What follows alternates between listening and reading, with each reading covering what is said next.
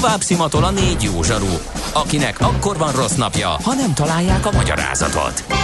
A francia kapcsolat a Wall Streetig vezet. Figyeljük a drótot, hogy lefüleljük a kábelt. Folytatódik a Millás reggeli, a kilencven egész kilenc Jazzy Rádió gazdasági mápecsója. A pénznek nincs szaga.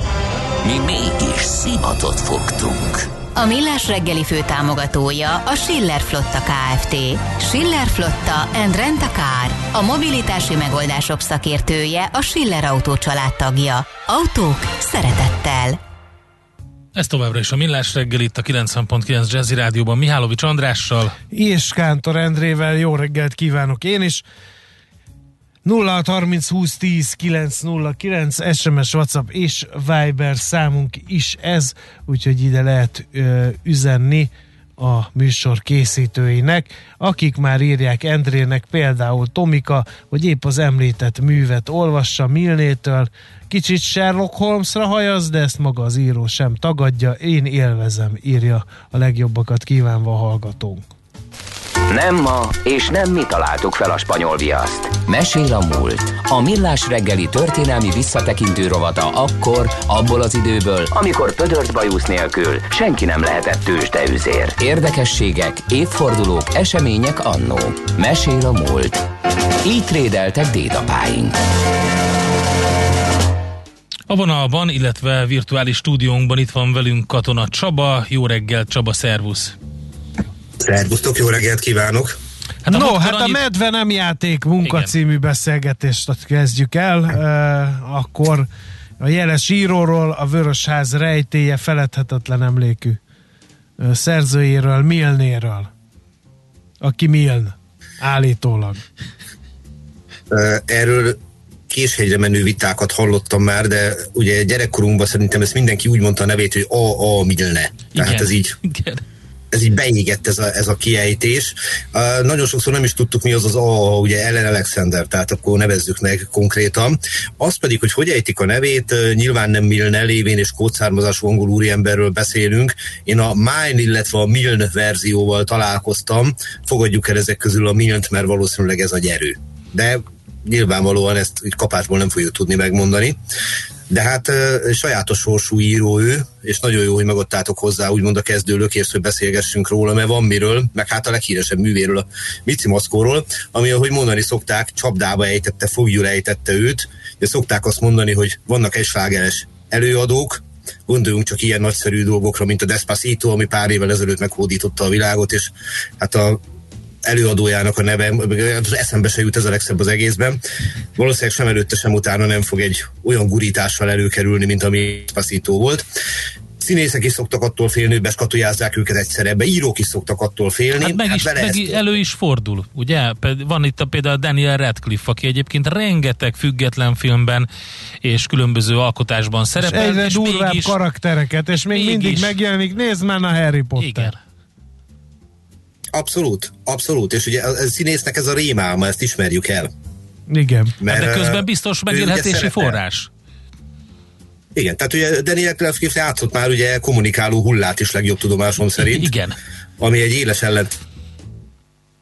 Hopp, Katona Csaba lefagyott. Szegény. Na most még egyszer, létszás. Hogyan van ez a mi író? Csaba, kicsit, kicsit laggolsz, de lényeg itt, a lényeg, itt vagyok, itt vagyok. Hogy azt mondod, hogy Mm, hogyan, uh, hogyan történt ugye, Alexander Milnével is. Igen. Tehát uh, Mici, Mici Mackó csapdába te őt, mert ő alapvetően nem akar gyerek, gyerekregényíró lenni. Ez egy mellékcsapás volt az ő életébe, az egy más kérdés, hogy ugye erre emlékezünk. Mit kell tudni az életéről? Hát egy skót származású család, de ő maga már Londonban látta maga napvilág oh. nyolcvankettő január tizennyolcadikán, ugye emiatt is tudunk rá, csak emlékezni rá, mert megint belekapaszkodunk egy évfordulóba. És uh, innentől kezdve gyakorlatilag egy nagyon szép értelmiségi pálya állt előtte. Szerencsére jól szituált szülei voltak, magániskolába járt, majd pedig a Cambridge-i Egyetem következett, és itt már belecsöppent a írásnak a, a világába is, ugyanis volt egy Granta nevezetű egyiptomi lap, egy, egyetemi lap, és ennél dolgozott előszeretettel, különféle cikkeket írt. Nagyjából itt meg is született a döntés, hogy ő ezzel akarja keresni a kenyerét, hogy a tollát forgatja, és ehhez egyébként meg is volt a kiemelkedő tehetsége, ami semmi nem bizonyít jobban, mint hogy a huszadik század elején fiatal emberként, ugye ahogy említettem, ezernyolcszáznyolcvankettőben született, a Punchnál lett segédszerkesztő, és a Punch az fogalom. Tehát az, az egy olyan szatirikus lap, ami, ami, ha magyar viszonylatot akarok mondani, akkor a közelmúltból a Ludas Matyit tudom említeni, nem a politikai vetülete miatt, hanem a szatirikussága, a humora miatt, de magyar viszonylatban a tizenkilencedik században mondjuk a Borszémy Jankót, hogy lássuk, miről van szó. Tehát egy közéleti szatirikus magazin, és a közéleti szatirikus magazinok szerkesztői, írói azok nem igazán arról nevezetesek, hogy a gyerekirodalomba jártasok, mert hát ugye ez két különféle világ. És ami Milnét illeti, itt uh, egy szűk egy évtizedig dolgozott, ami pedig megszakította az itteni munkáját, az nem más volt, mint egy világtörténeti jelentőségű esemény, ez az első világháború, ahol ugye neki is be kellett vonulnia, és finoman fogalmazva ez nem volt jó hatással rá, olyan értelemben nem, hogy hát ő elkötelező pacifista volt. És ennek ellenére végig kellett csinálnia a háború négy évét. Úgyhogy maradjunk annyiban, hogy ez eléggé megviselte őt. Hát megjelentetett egy ö, olyan munkát is, ami kifejezetten egy, egy Peace with Honor című ö, művet, ahol visszautalt arra, hogy milyen érzés lehetett pacifistaként részt venni a háborúba. Ráadásul közvetlenül a háború előtt megnősült. Tehát feleségül vette francia származású családból származó hölgyet, egy bizonyos Dorothy de Silancourt, és hát nyilván családot akart alapítani. Na most el lehet azon gondolkodni, hogy mikor kerül sor arra, hogy ez a család teljessé váljon olyan értelemben, hogy mikor született gyermekük. ezerkilencszáztizenháromban történt a házasság, tizennégyben bevonul a háborúba, tizennyolcig a fronton van, és nem olyan meglepő, hogy a gyermek ezerkilencszázhúszba, tehát a házasság nyolcadik évében látja meg a napvilágot. Itt ugye azért látjuk, hogy egy éles szakasz kitolódik, ami azért eléggé megviselte az, az egész családot, hogy finom legyek. Viszont ez a gyermek meg világhírű lett, ezt a gyermeknek ismerjük a Micimackóból, ahol is mi is a magyar neve, Karinthynak köszönhetően. Róbert Gida. Róbert Gida. Így van. Róbert Gida, eredetileg Christopher Robin. Christopher Robin, és ő volt az ihletője ennek az egész regényfolyamnak, de ehhez kellett még valami. ezerkilencszázhuszonötben a viszonylag késői életkorban apává lett uh, Milne, Uh, egészsége megroppan, és visszavonul vidékre, még olyan helyre, Sussexben, konkrétan, de kell Sussexben, aminek az a neve, hogy Hartfield, és itt megvesz egy Cotchford Farm nevű helyet. Ez a Cotchford Farm, ennek a, ennek a gyökerei az épületnek, ami itt áll, a tizenhetedik századig nyúlnak vissza, elég romantikus környezet, és hát tulajdonképpen, ha meg akarjuk keresni a Micimackóban előforduló, immár legendássá vált helyeket, mint például a hétfenyőfák, vagy a százholdas pagony, na ennek a gyökereit itt kell keresnünk, mert ezen a birtokon írja valamennyi Micimackó művét, sőt aztán majd a halál is itt éri őt, ezerkilencszázötvenhat. január harmincegyedikén, amikor meghal. Tehát tulajdonképpen az élete utolsó évtizedei, az életének a utolsó uh, időszakasza az egy az egyben Milnét ide köti, és ez a Micimackónak a szülőhelye, olyan értelemben pedig, hogy itt írja a munkáit. ezerkilencszázhuszonöttől datálható az itt, itt, itteni életvitele, és nem véletlenül, hogy a Micimackó ezerkilencszázhuszonhatban, a Micimackó kuckója pedig ezerkilencszázhuszonnyolcban jelenik meg, az itteni ihletések nyomán kezdi el írni ezt a könyvet, nem másnak, mint a fiának, ugye Christopher Robinnak. És aki még hozzájárult ahhoz, hogy sikeres legyen ez a munka, az nem más, mint ezek a kis állatkák, amiket magyar néven ismerünk, ugye, hogy Micimackó, kanga, zsebibaba, tigris, bagoly, nyuszi, barátai és üzletfelei, hosszan sorolhatnánk, de ezek a kis állatkák léteztek a valóságban, sőt egy részük ma is létezik. Mert ezek a gyermekének... Oké. Okay. Néha elhagyjuk Csabát, el, sajnos. El kell menni New Yorkba. E, Bocsánat, Csaba, Csaba, ott maradtunk le, hogy várjál, a gyermekének a... Visszahívjuk telefonon, igen. Csabát, az a legegyszerűbb, mert néha kimarad a vonal, és az nagyon fontos. Úgyhogy egy rövid zene, intermezzo, és utána folytatjuk. Na hát ott tartottunk, hogy, hogy az állatkák, erre a birtokra. Igen, nem, nem, nem ott tartottunk, hanem az állatkák léteztek és megnézhetők, mert hogy? Mert részük ma is megvan. Viszont arra kérünk, Csaba, hogy a hangot vedd le a kompjúterről, és akkor minden tökéletes lesz. Ez meg is történt. Okay. Na, most már így jó. Tehát az állatkákkal a helyzet a következő, hogy a, ez a bizonyos Hartfieldi Cotchford Farm körüli környezet volt az egyik ihletője, a másodlagos ihletője ezeknek a munkáknak, az elsődleges ihletője viszont a gyermekeinek a játékai voltak. Uh-huh. És ugye ezek közül a legismertebb Micimackó, de a többi játék is létezett, illetve részben létezik, mert ma a New York-i közkönyvtárban ők megtekinthetőek. Tehát megvan Füles, megvan, ha jól emlékszem, a Micimackó biztosan megvan, megvan Malacka, és megvan persze Kanga, tehát az anyakenguru is, úgyhogy ők tényleg megvannak. Most maga a mackó, amit ajándékba kapott a kis Christopher Robin, vagy nevezzük ezentúl Róbert Gidának, most ami őt illeti a következő helyzet, hogy eredetileg nem az volt a neve neki, hogy Winnie. A Winnie nevet Edward volt a neve, ha jól emlékszem, a macinak, a játék macinak, viszont azért lett Winnie, mert az állatkertben volt egy fekete medve, a, akit Winnie-nek hívtak, és ez olyan hatást gyakorolta a kis Róbert Gidára, hogy átkeresztelte a maciát, és Aha. innen jött. Innen jött az elnevezés. De más kérdés, hogy aztán a Winnie-ből hogyan lett Mici, hát, arra is rá fogunk térni. Nyilván, a Karinthira térjünk rá majd, mert azért egy kicsit más a sztori. De minden esetre akkor folytassuk, hogy, hogy itt voltak a kis állatkák, itt volt Christopher Robin. ezerkilencszázhuszonhatban közé tette a Winnie the Pooh, ma magyarul Micimackó néven ismert regényét, Milne, majd pedig két évvel később, ezerkilencszázhuszonnyolcban jött a folytatás, Micimackó kuckója. Ezt a kettőt mi így egybe ismerjük, ugye Karinthy úgy fordította le a kettőt, hogy gyakorlatilag egy kötetbe szerkesztettem. El, ugye elválasztja egymástól, de akkor is ugye egyszer jelentek meg magyarul. És hát ebből világsiker lett. Ebből lett aztán az a siker, aminek a nyomán rendkívül sok fordítás jelent meg, aminek nyomán aztán ugye megszületett a Disney film, egy ponton túl megjelenik a piros póló, ugye Micimackón, ahogy ma már a legismertebb az ábrázolása, és hát nagyon-nagyon hamar megérkezik Magyarországra is, hiszen ugye Karinthy Frigyes a két háború között alkotott, vagy két háború között is alkotott, és ő áll neki a fordításnak. Na most ennek vannak különféle legendái. Állítólag egyszer valahol várakoznia kellett, a kezébe nyomták az eredeti angolt, elkezdte lapozgatni, és nem is igazán a szöveg érdekelte, hanem a Shepard által rajzolt egyébként ugyancsak világhírű illusztrációk, és ennek nyomán ragadta magával őt a történetnek a, a fonala. Ez azonban nem teljesen igaz. Karinthy nem igazán beszélt angolul, tehát nagyon-nagyon alapszinten értette az angolt.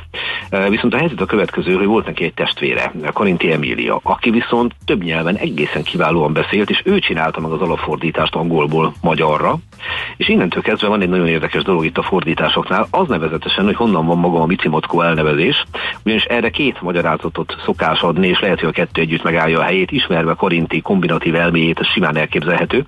Az egyik magyarázat az az, hogy ez Emília miatti tisztelgés, ugye Micinek becézték, és ezért lett Micimackó.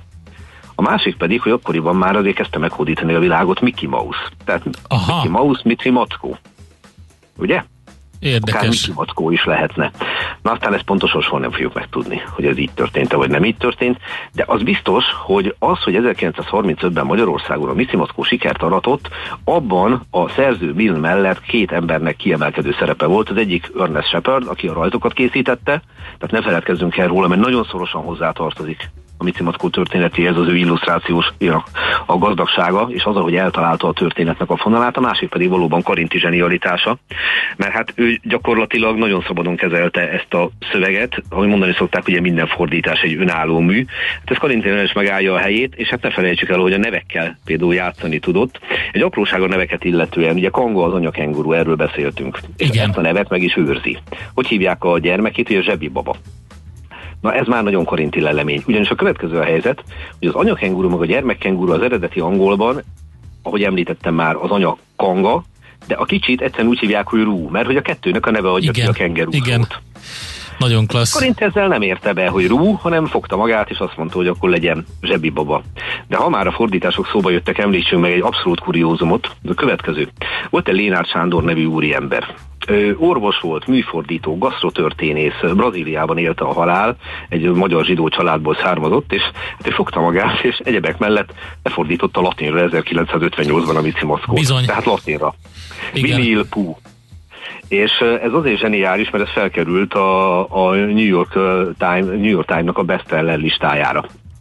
Na most ezt latin nyelvű könyv még nem tudta megcsinálni. Ez zseniális egyébként, és a fordításoknál tartunk, nekem az egyik kedvencem ugye a, az egyetlen egyszer szerepel a, az egész sztoriban a, az a szörny, ami egy elefántra hasonlít, és a méz, mézet szeretné, és ugye Karinthy megalkotta az apacuka szörnyeket, azt a dal, azt a, azt a mondókát rá, az apacuka fundaluka, fundakávéka, ez, ez teljes mértékben Karinthy.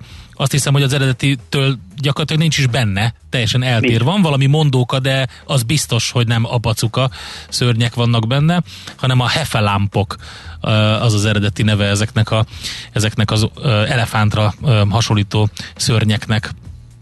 Itt ugye az a fordítói szabadság van megint, amit egyébként, ha már szóba jött a Harry Potter, amit ugye ott is megmutatkozott, hogy uh, uh, Severus Snape neve ugye a Harry Potterben Perseus Piton. Tehát, uh, mert hogy a Snape az a magyarban nem hatott volna úgy, vagy hogy a Hogwartsból Roxford lett, ugye részben a Oxfordból, részben a Rockford sajtból összegyúrva. Igen. Tehát Karinthy ugyanezt a dolgot játszotta meg. De egyébként hozzácsatoljunk még egy uh, érdekes kultúrtörténeti adalékot ehhez az egészhez, és lássuk, hogy a történelem hogyan tud uh, minden szinten mindennel összeérően megmutatkozni előttünk. Említettem ezt a bizonyos Cotchford Farmot, ugye ott Hartfieldben. Na most itt éri a halál Milne-t, ahogy említettem, viszont ennek a farmnak van egy későbbi viszonylag, sőt nagyon ismert tulajdonosa, nevezetesen a Rolling Stones egyik legendája, Brian Jones. Ugyanis ő megvásárolja ezt a farmot, és ezerkilencszázhatvankilencben ennek a medencéjébe fullad bele, amikor tragikusan fiatalon a halál éri őt. Ez és azért erős. Brian Jones Milne-nel nem fésültük volna összekapásból. Az biztos. Semmiképp. Ráadásul ugye itt mostanában jön felszínre az, hogy ez nem is olyan véletlen volt, ez a fulladás. Úgyhogy hát izgalmas minden esetre. Így van, úgyhogy miközben ugye arról beszélünk, itt valóban azért kanyarodjunk nyugodtan vissza Milnehez, de döbbenetes abban számos, hogy ötvenhatban itt hal meg Milne, és hatvankilencben itt hal meg Brian Jones. Az bő egy évtized feszül a két haláleset között, és számomra ez a két dolog, tehát a, a Micimackó szerzője, illetve Brian Jones, és az a fajta zene, amit a Stones képvisel gyakorlatilag a mai napig, hát már régen Jones nélkül, ez két önálló univerzum, és itt a ponton a Földnek egy fizikai síkját, ez a kettő összeér, és egyébként a történelem rengeteg ilyet tud produkálni, hogy a számomra ez is egy szívdobogtató dolog volt, amikor ebbe belemerültem, és hát ezt az egészet összerakjuk, hogy van Milne, van Karinthy, akkor azt látjuk, hogy itt zsenik találkozásáról beszélünk egyetlen mű kapcsán. Azt szokták mondani, hogy a Karinthy-féle fordítás az teljesen egyedi munkává tette a Micimackót, és én azt gondolom, hogy ez tényleg így van. Tehát ő, ő volt akkora zseni, hogyha hozzányúl egy műhöz, akkor abból egy önálló művet csinál.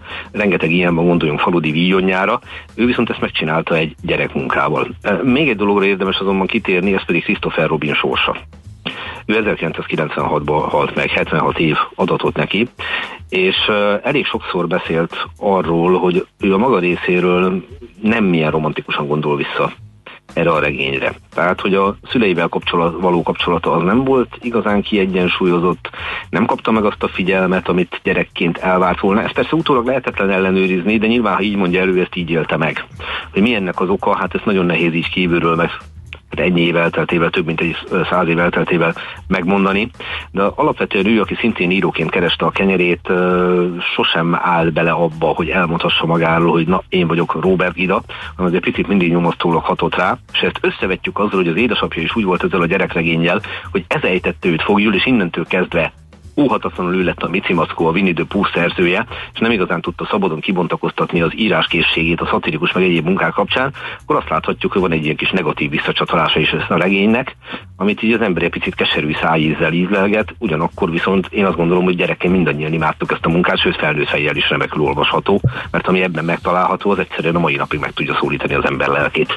Zseniális. Hát köszönjük szépen, Csaba, ezt is. Összehoztad nekünk a Rolling Stones-t, a Micimackó latin fordítását, Milne-t, Karintit, hogy csak egy párat említsek. Meg hát bele, beleraktuk a Harry Pottert is ebbe a történetbe. Elég, elég erős cross-cultural journey volt, hogy mondjam így. Csaba, köszönjük szépen. Én is köszönöm, és hát nem véletlenül született meg az a szó, hogy egyetemes kultúra, örüljünk neki, hogy részesei vagyunk. Köszönöm nektek a figyelmet. Szervusz. Köszönjük. Katona Csaba történésszel beszélgettünk. száznegyven éve január tizennyolcadikán született a Micimackó megalkotója, Alexander Ellen Milne, vagy Ellen Alexander Milne. Mesél a múlt robotunk hangzott el. Kövesd a múlt gazdasági és tőzsdei eseményeit kedd reggelenként a Millás reggeliben. És pénzügyi hírek a kilencven egész kilenc Jazzin az Equilor befektetési zé er té szakértőjétől. Equilor, harminc éve a befektetések szakértője. Deák Dávid üzletkötő a vonalban, szervusz! Sziasztok, jó reggelt, üdvözlöm a hallgatókat. Most mi van? Örülünk, Vincent? Vagy mi van a budapesti értéktőzsdével? Nem Vincent, Bálint. Ja, bocsánat. Igazából olyan nagy mozgást egyelőre nem látunk, iránykereséssel indul a reggel itt a budapesti értéktőzsdén, most egy tized százalékos csökkenésben van a Bux Index, ötvenegyezer-kétszázhatvan ponton áll, ezzel egy picit alul is teljesíti egyébként az európai Aha. indexeket, mert azért mindenhol, mindenhol fél és egy százalék közötti plusz látunk, itthon azért még nem ennyire jó hangulat, de hát gyakorlatilag ugye azért a kereskedés még csak az o té pé bank részvényével történt, hiszen a forgalomnak most a nyolcvannyolc százalékát egyelőre ő adta, két tized százalékos mínuszban kezdi a bankpapírunk egyébként a napot, uh. tizenhétezer-száz. Hát azt uh, gondoltam volna, hogy vissza tud jönni valamennyire a, a, a Budapest értéktős, de bár ugye nem volt jó a hangulat Ázsiában sem, de az amerikaiak jól megtréfáltak mindenkit tegnap.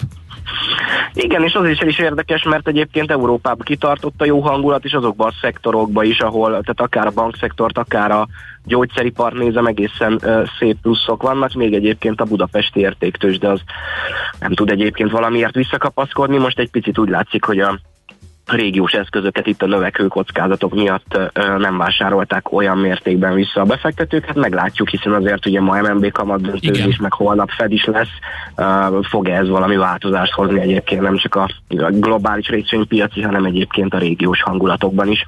Igen, hát nyilvánvalóan egyébként a, a, ez a kamatdöntő ülések, főleg a Fed az, ami az iránykeresést ö, ö, alátámasztja. Így van, pontosan. Látszik is egyébként, hogy kivárnak a befektetők, illetve hát valószínűleg a nagyobb esés is sokszor annak volt köszönhető, hogy a Fed előtt próbáltak sokan pozíciótól szabadulni. Meglátjuk egyébként, hogy még a ma meg a holnapi kereskedés hogyan fog alakulni a kamat döntés előtt. Oké, okay, uh, forint? Forint egyébként, ahogy említettem, egy picit a régiós eszközöket uh-huh. ugye kiáraszták, egy pici gyengüléssel kezdi a napot, egy euróért jelenleg háromszázhatvanegy forint hatvan fillért, míg egy dollárért háromszázhúsz forintot kell fizetni a bankközi devizapiacon. Egyébként látszik is, hogy a, a, a dollár erősödik igazából a, a főbb devizákkal szemben, egy tizenhárom most az eurodollár, és hát ugye a többi régiós deviza is a, a gyengélkedik, főleg a, a lengyel zloty, még a forintot is alul teljesíti, ugye most egy, az eurozlotyi keret négy ötvennyolc, ez közel egy százalékos gyengülésnek felel meg az elmúlt két napban, és a cseh korona is a történet tíz éves csúcsa után azért némi gyengülést uh-huh. tud mutatni, és egy abszolút régiós uh, kiárazást látunk most a devizapiacon is. Oké, okay. Köszönjük szépen, Dávid, jó kereskedés nektek! Köszönöm, szép napot, sziasztok! Deák Dávid üzletkötővel beszéltük át a budapesti értéktőzsde nyitása után kialakult helyzetet. Tőzsdei és pénzügyi híreket hallottak a kilencven egész kilenc Jazzyn az Equilor befektetési zé er té szakértőjétől. Equilor, harminc éve a befektetések szakértője. A kultúra, befektetés önmagunkba, a hozam előrevívő gondolatok. Könyv, film, színház, kiállítás, műtárgy, zene. Ha a bankszámlád mellett a lelked és szürke állományod is építeni szeretnéd. Kultmogul. A Millás reggeli műfajokon és zsánereken átívelő kulturális hozamgeneráló rovata következik. Hát mindenki a Squid Game-ről beszél, hogy mindenfélét aláírtak meg, hogy jön a következő évad, meg mekkora siker, bezzeg az európai kultúrának áldozók inkább a La Casa de Papelt részesítik erőnyben, és hát látszik is az, hogy a nagy pénzrablás elég nagy bevételt hozott Madrid városának, és visszatette a nemzetközi filmes térképre a spanyol mozit, de vajon visszatette-e, vagy ez a Netflix volt-e, és hogy elég-e a Netflixnek a sikersorozata ahhoz, hogy megéljenek az európai független filmesek? Hát erről fogunk értekezni Dudás Viktor filmszakértővel. Jó reggelt, szervusz! Jó reggelt kívánok! Szevasz! De mielőtt erre rátérnénk, hogy tetszett az utolsó párbaj című alkotás? Hosszú volt.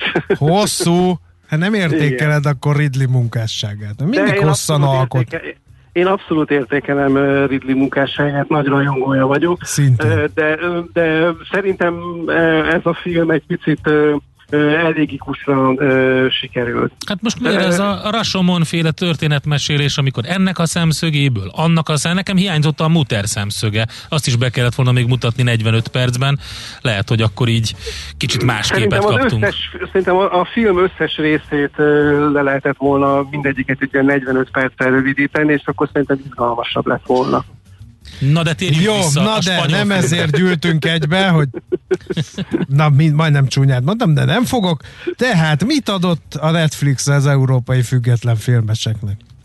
Lehetőséget, ezt mindenféleképpen mondhatjuk. Hát ugye azért a Netflixről ne gondoljuk azt, hogy ő azért válogat az európai tartalmak között, mert hogy mindenféleképpen azt tűzte az zászlajára, hogy majd az európai filmeseket jól megsegítés lehetőséget biztosít neki, hanem nyilvánvalóan a saját haszonszerzése szempontjából.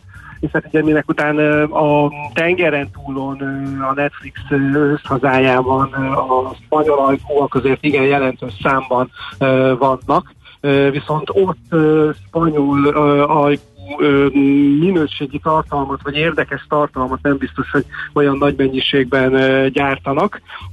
Ezért ugye ők lecsaptak a Casa de Papelre, amit aztán ugye annak, meg, annak is rendje módja szerint amerikai zsinasítottak, jó magyar kifejezéssel élve. Ugye átvágták a sorozat epizódjait, és így értek el igen látványos sikert. Ugye Emmy-t is kapott a sorozat gyakorlatilag az amerikai indulását követően, tehát azért látszik, hogy a piaci igényeket azért elég jól méri föl a Netflix, és ennek megfelelően válogat a tartalmak között. Közben megjelent egy érdekes cikk, ami azt boncolgatta, hogy Madrid városának ez milyen jól jött, ugye a merchandisingtól kezdve a különböző idegenvezetési túrákig, ugye a pénzverdébe, a Nemzeti Bank épületébe, és stb. Jó, de ezt már eljátszották, a, a, mikor a, hú, melyik volt az a film, amiben a, a Jézus Krisztus leszármazottját keresték, azt meg mondták, hogy hogy megnőtt a Louvre forgalma, mm-hmm. meg mindenki a Da Vinci, a Da Vinci Kód. Kód, igen, igen, igen, igen. Jó, de hát mondjuk most Spanyolországban, hogyha maradjunk azért ennél a sorozatnál, de utána majd a merchandise-ba azért nézzünk bele, mert nyilván ugye itt ez a lényeg, mert hogy hiszen már a Netflixnek is van nyár óta saját online merchandise shopja, aha. amit meg lehet látogatni, és ez most már Magyarországon is elérhető, és Magyarországra is tudunk rendelni, igaz, nem a teljes szortimentet, de Netflix merchandise, de mondjuk például ott van Spanyolországban Tabernas Almeriában, ahol a Sergio Leone trilógiáját forgatták, és például néhány éve a, a temetőt, amelyben ugye a nagy leszámolás van, ugye ahol Clint, Ellie meg Lee ugye eldöntik, hogy na vajon ki és ezt a maréknyi dollár, azt nem olyan régen például önkéntesek hozták rendben, mert nagyon le volt pusztulva, de ott van például a Game of Thrones helyszínek Szányond Castelgacciban, ugye a Baszkóldra, az a híres ötszáz lépcsős kis szigetre vezető hidas rész, de ott van Bilbaóban a Guggenheim Múzeum, ami ugye a Világ nem elég a Bond című filmben volt felelhető, vagy Sierra de Cuenca Madridtól kb. Két órányira északra, ahol annak idején a Conan a Barbárt forgatták, abban a sziklaparkban is három eurós belépőért mi magunk is sétálhatunk azok között, a sziklák között, ahol annak idején Schwarzi forgatta a kardot. Tehát, hogy azért ezek ilyen hullámszerűen és divatszerűen jönnek elő ezek a lehetőségek, és azt, hogy most ez a sorozat ráirányította Madridra a figyelmet. Ez nyilván nem véletlen, ugye, mert nagyon-nagyon népszerű a sorozat, de hát ugye nem olyan régen hallottunk arról, ugye az elmúlt év végén, hogy a Squid Game kapcsán meg Halloween-ra akart mindenki Squid Game jelmezbe ötözni, mert ez volt nagyon divatos, de most tudom én átmegyünk Spanyolországból Angliába, ott gyakorlatilag a, a büszkeség és balítélet helyszínekre, a, a klasszikusra gondolok, a bé bé cé sorozatra, ott egész komoly iparág van fölépülve, a Szárom, a Párom, Notting Hill-i túrák, azok mind a mai napig működnek, de például a Monty Python kastélyában, Castle Hill bűnben, Skóciában is nagyon sokan zarándokolnak, meg most a legújabb divat a Skelling Island Írországban, ahol ugye a Star Wars legutóbbi epizódjában Luke rezidenskedett a szigeten, ez azért eléggé népszerű. Tehát ezek a, ezek a kalandok, ezek a mai napig foglalkoztatják a turistákat, mert hát azért a merchandise bevételek a filmeknek gyakorlatilag most már azt lehet mondani, hogy a legnagyobb százalékában generálják a bevételeket. Tehát mondjuk egy Star Wars film esetében, mert ugye a legnagyobb merchandise király mégiscsak George Lucas, ott például a merchandise az első egy hónapban a film megjelenése után az van, hogy kétszer-háromszor több bevételt generál, mint a mozi egy bevétel, és utána ez még évekkel később is igen látványosan működik. Oké, okay, figyelj, jól működik akkor. Á, így visszatérve a független filmeseknek, hogy lehetőséget, azt mondtad, hogy lehetőséget mindenképpen adott a Netflix, de azzal, hogy így a streaming szolgáltatók szaporodtak, ezzel nő a felület, ezzel csak a lehetőségek is szaporodnak, és hát kitűnhet egy-egy olyan alkotás. De nem csak az alkotásra és az alkotókra mondom, hanem témákra is. Ugye Netflixen egy csomó olyan dokumentumfilm van, amit, amit hát más streaming szolgáltatóknál vagy a televíziós kínálatban nem lehet felfedezni. Tehát tök jó, hogy olyan dolgok kerülhetnek be a mainstreambe, amelyek, amelyek lehet, hogy nem is jutnának el, ha nem lenne ennyi streaming szolgáltató, mondjuk. Ezt hogy látod? Uh, hát borzasztó nagy a, borzasztó nagy a verseny. Uh, hát tizenhárom százalékos növekedés volt az elmúlt uh, egy évben, tehát kétezer-húsztól kétezer-huszonegyre, tehát ugye kétezer-huszonkettes adatokat még nem tudjuk. Uh, például a, az amerikai piacon ötszázötvenkilenc angol nyelvű sorozat közül lehet választani, ez kétezer-húszban négyszázkilencvenhat volt, és kétezer-tizenegyben csupán kétszázhatvanhat. Tehát gyakorlatilag lehet azt mondani, hogy az elmúlt tíz évben megduplázódott csak az angol nyelvű írott sorozatoknak a, a száma. huszonegy globális szolgáltatótól tudsz választani. Én egyetértek veled abban, András, hogy igen, az, hogy dokumentumfilmek és egyéb saját gyártású programok is fölkerülnek ezekre a streaming szolgáltatókra, de borzasztó kevés az, ami ezek közül sajnos eljut hozzá, mert irgalmatlan dömping van ebben is. És amit a szolgáltató éppen úgy gondol, hogy esetleg téged érdekel, azt talál meg ö, téged. Tehát azért itt is azt gondolom, hogy sajnos elég erőteljes az irányítottság. Ö, most mondhatnék egy olyan példát annak idején, amikor az egyik legnagyobb rajzfilm forgalmazó cég megvásárolta a magyar animációs library-t, csak a szerződésben azt felejtették beírni, hogy mikor és hol kell, hogy bemutassák, és gyakorlatilag fölvásárolták a konkurenciát azért, hogy mondjuk például annak idején Magyarországon ne lehessen a magyar animációs tartalmakat olyan széles spektrumban elérni. Tehát azért ez, ebben van egyfajta visszaélési lehetőség is, hogy fölvásároljuk, hiszen mindenki oda akar kerülni, fizetünk érte valamennyit, azt mondjuk, hogy jó, persze elérheted, meg jó, persze ott lesz, de azokat promotáljuk, amelyek a, a, a mieink. Tehát, hogy ezért ez egy kétélű fegyver, mert nyilván mindenki oda akar tartozni a nagyhoz, de most őszintén, amikor te fölmész a, a pirosbetűs szolgáltatónak a platformjára, akkor te is azok között válogatsz, amiket földobálnak. Hát amit felkínál, így van, így van. Próbálok jó, én keresgetni azért. Az, az, hát igen. A gladiátoros tartalmú római kocsörtületekre nyilvánvalóan. András szépen beírkál egy jó kis vé pé en-t, aztán utána eléri a többi tartalmat is. Igen, meg néha az atatolóra rákedés valószínűleg, de... Na de figyelj csak vissza akkor a, a ká há-hoz vissza.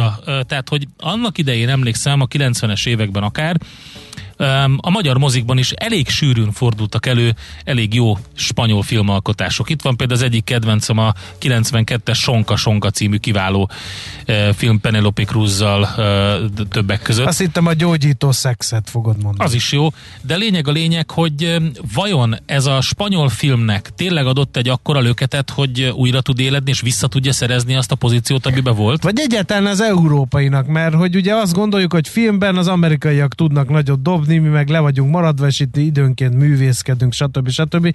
És hát mondjuk ez a sorozat, a nagy pénzrablás bebizonyította, hogy európai eh, alkotók is tudnak eh, világszintre érdeklődés számon tartó alkotásokkal előjönni, ami leköti az embert, amit, ami húz, és ami még az amerikaiaknak is tetszik.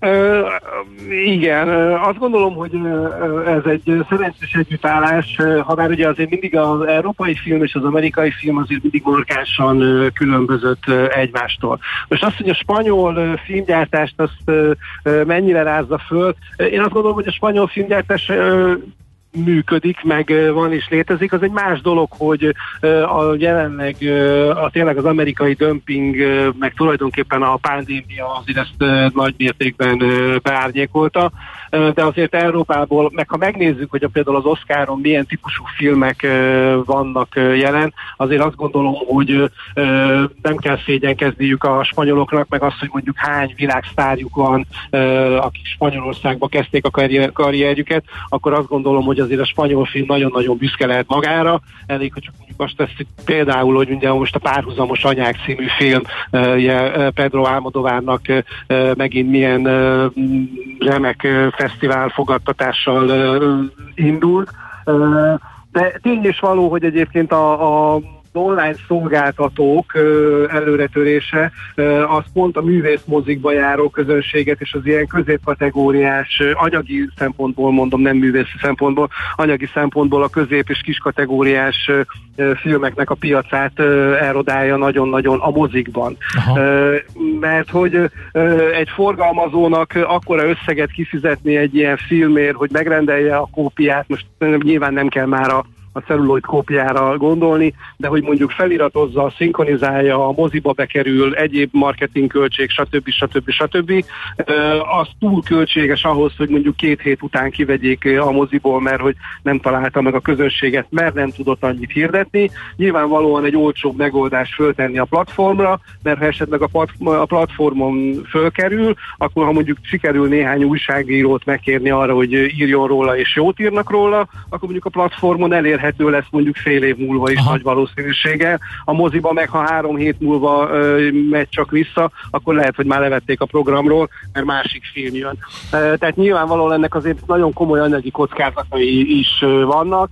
Ezért szokott az lenni, hogy az ilyen ö, regionális ö, filmeknek inkább ilyen ö, alkalmi fesztiválokat ö, szerveznek, mert a fesztiválra két-három ö, vetítésre el lehet a filmet ö, kérni sokkal kedvezőbb forgalmazói feltételekkel, és akkor mondjuk azt mondják a forgalmazók meg a mozi, hogy csinálunk egy spanyol filmhetet, és akkor mondjuk az elmúlt fél év, egy év, két év, három év legnézettebb spanyol filmjeit elhozzuk a magyar közönségnek, azt jobban meg lehet promótálni. Értem. Arra a közönség. Jó, ezt a, ezt a megfontolást értem, de közben arra gondolok, hogy az olyan színésznőknek, mint Ursula Corbero, vagy Álvaro Morte, vagy a Alba Flores, akik játszanak ugye főszerepet, vagy Pedro Alonso a, a, a Casa de Papelbe, ők, ők világsztárok lettek, és és nekik ez biztos nagyon bejön, és ráadásul ők ott vannak a köztudatban folyamatosan, mert azért ez öt évad, amíg ezt végignézi a, a nagy közönség, azért az hosszú idő.